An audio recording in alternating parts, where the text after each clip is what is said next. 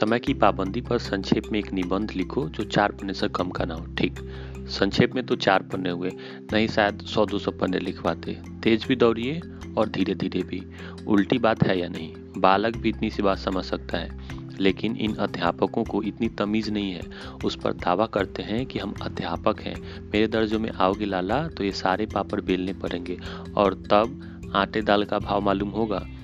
इस दर्जे में अव्वल आ गए हो तो ज़मीन पर पाँव नहीं रखते।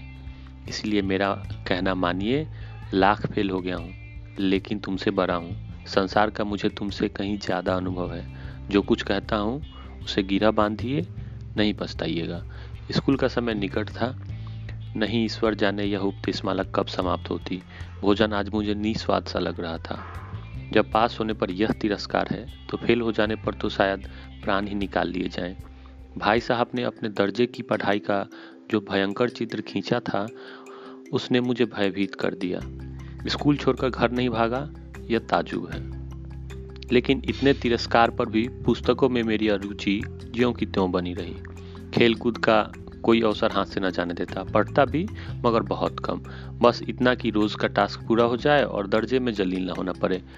अपने ऊपर जो विश्वास पैदा हुआ था, वह फिर लुप्त हो गया और फिर चोरों सा जीवन काटने लगा। फिर सालाना इम्तिहान हुआ और कुछ ऐसा संयोग हुआ कि मैं फिर पास हो गया और भाई साहब फेल हो गए।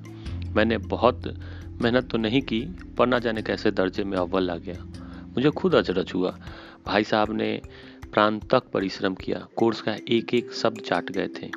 दस बजे रात तक इधर, चार बजे भोर से उधर छः से साढ़े नौ बजे स्कूल जाने के पहले मुद्रा कांतिहीन हो गई थी, मगर बेचारे फेल हो गए।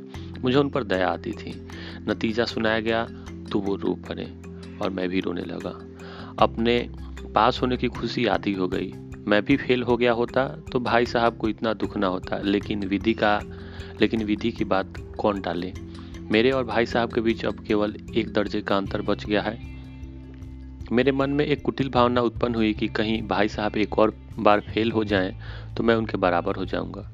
फिर किस आधार पर मेरी फजीहत कर सकेंगे? लेकिन मैंने इस कमीने विचार को दिल से बलपूर्वक निकाल डाला।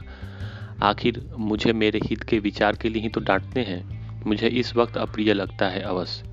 मगर यह शायद उनके उपदेशों का ही असर है कि मैं दनादन पास हो जाता हूँ और इतने अच्छे नंबर से।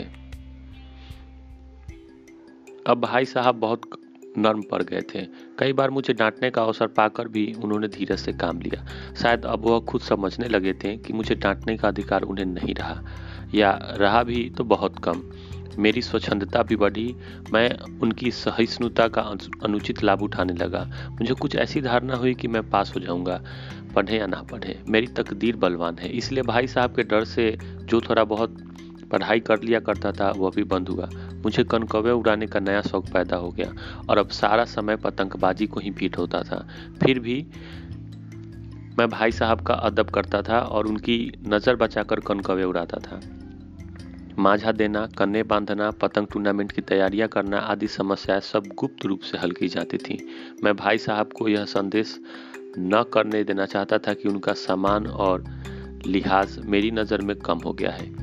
एक दिन संध्या समय, हॉस्टल से दूर में एक कनकवे लूटने बेतहासा दौड़े जा रहा था। आँखें आसमान की ओर थीं और मन उस आकाश गमी पथिक की ओर, जो मंद गति से झूमता पतन की ओर चला आ रहा था। मानो कोई आत्मा स्वर्ग से निकलकर विरक्त मन से नए संस्कार ग्रहण करने जा रही हो।